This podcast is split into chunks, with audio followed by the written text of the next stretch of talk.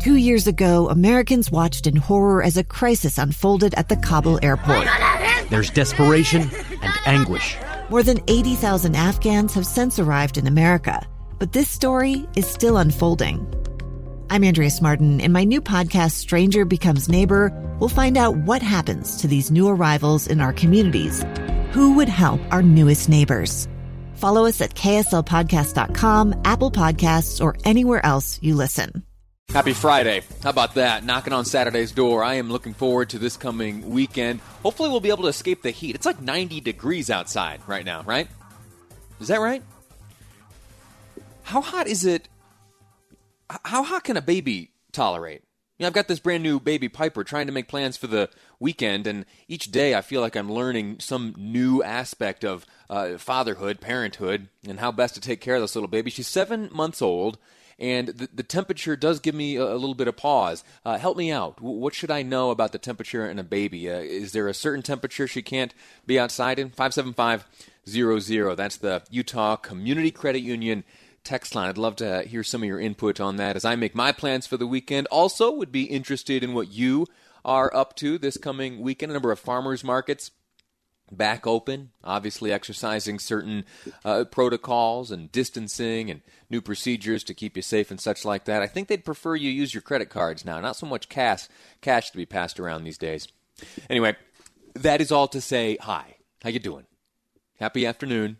It's good to be here with you. I missed you. It's been almost 24 hours since you and I were hanging out here last. Today's program, we're going to cover a lot of ground. We're going to start talking about missionary clothing. We'll get to that in just a second.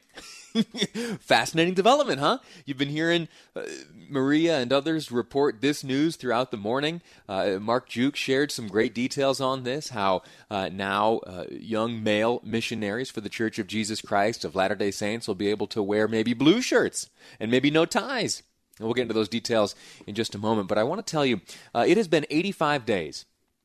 85 days since you and I have been chatting with one another, uh, you in your in your home or in your car or in your office, and me sitting here in my guest bedroom. Now, I'm not going to give you some woe is me type thing. I just want to give you a sense of time. 85 days. Now, that's nothing. It has been 100 days, 100 days, since Salt Lake County saw its first case of the coronavirus. 100 days. We are now at day 100.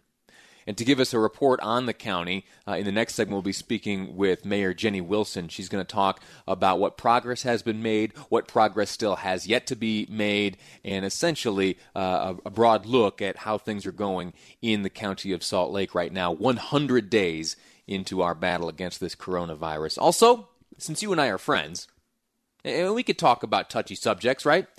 Of course, yeah, we, are good friends now.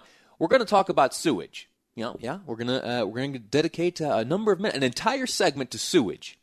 You see, my good friend Jed Boal last night. If you were watching KSL five television, you saw him deliver an expert story on how some Utah scientists are using sewage to track the coronavirus here in the state of Utah. Uh, an effort started a few months ago, and it is just now starting to bear some results. It's fascinating stuff, and uh, we'll make some sewage jokes, of course, along the way. And then later on, I'm going to talk to you about some of the uh, some of the television programs that are being canceled. Uh, Paw Patrol, can you believe that? Live PD, you've heard of that?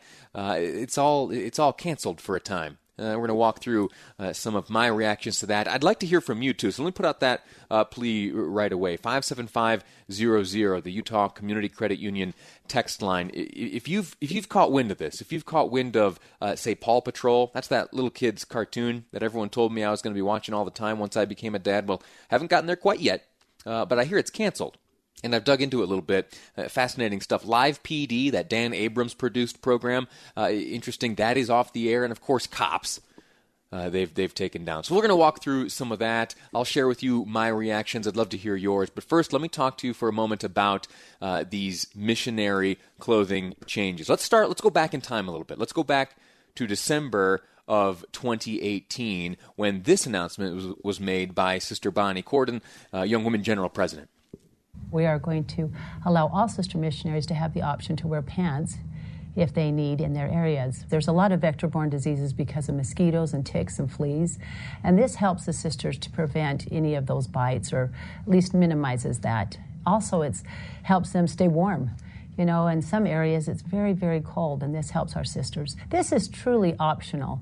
The sisters can wear dresses, they can wear slacks, whatever will help them in their um, service as they're out amongst the people.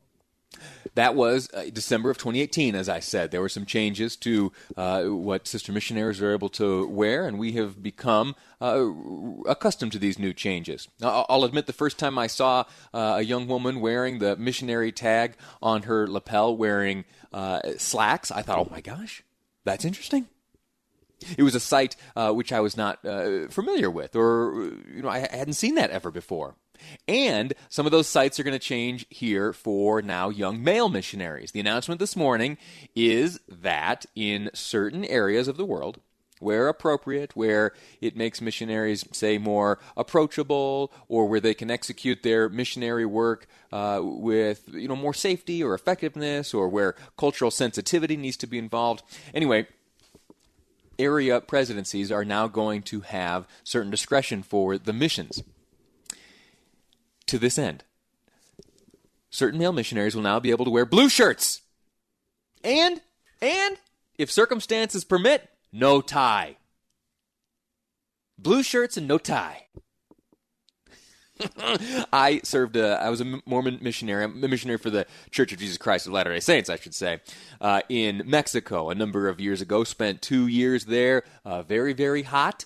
I spent much of my time right uh, near the ocean, exceptionally hot. And you know what? I was in a long sleeve white shirt every day wearing a tie. That's right. I was able to do it. But times change, and you got to adjust, and you got to get used to new things and new ways of doing business. And a changing world sometimes requires changing standards.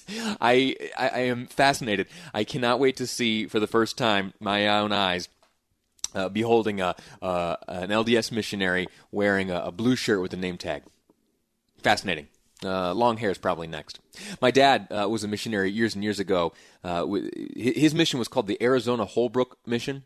It was in and among the Navajo and Hopi reservations. And I remember the one thing that he told me was that they, most of the time, uh, they would wear white shirts and ties, uh, but blue jeans. They would wear blue jeans and often cowboy boots as they were uh, moving around that portion of Arizona. And they drove pickup trucks.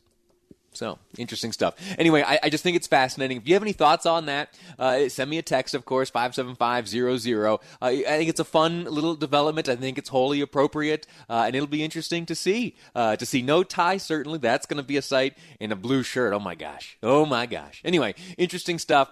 Uh, cool development. Uh, looking forward to seeing the pictures roll in of the first tieless missionaries and blue shirted missionaries uh, preaching the word of the Lord, marching down the street. Anyway, quick break. When we come back, we will be joined by Mayor Jenny Wilson, Salt Lake County Mayor, as we look back over the first 100 days of the coronavirus in Salt Lake County. That's ahead on Live Mic.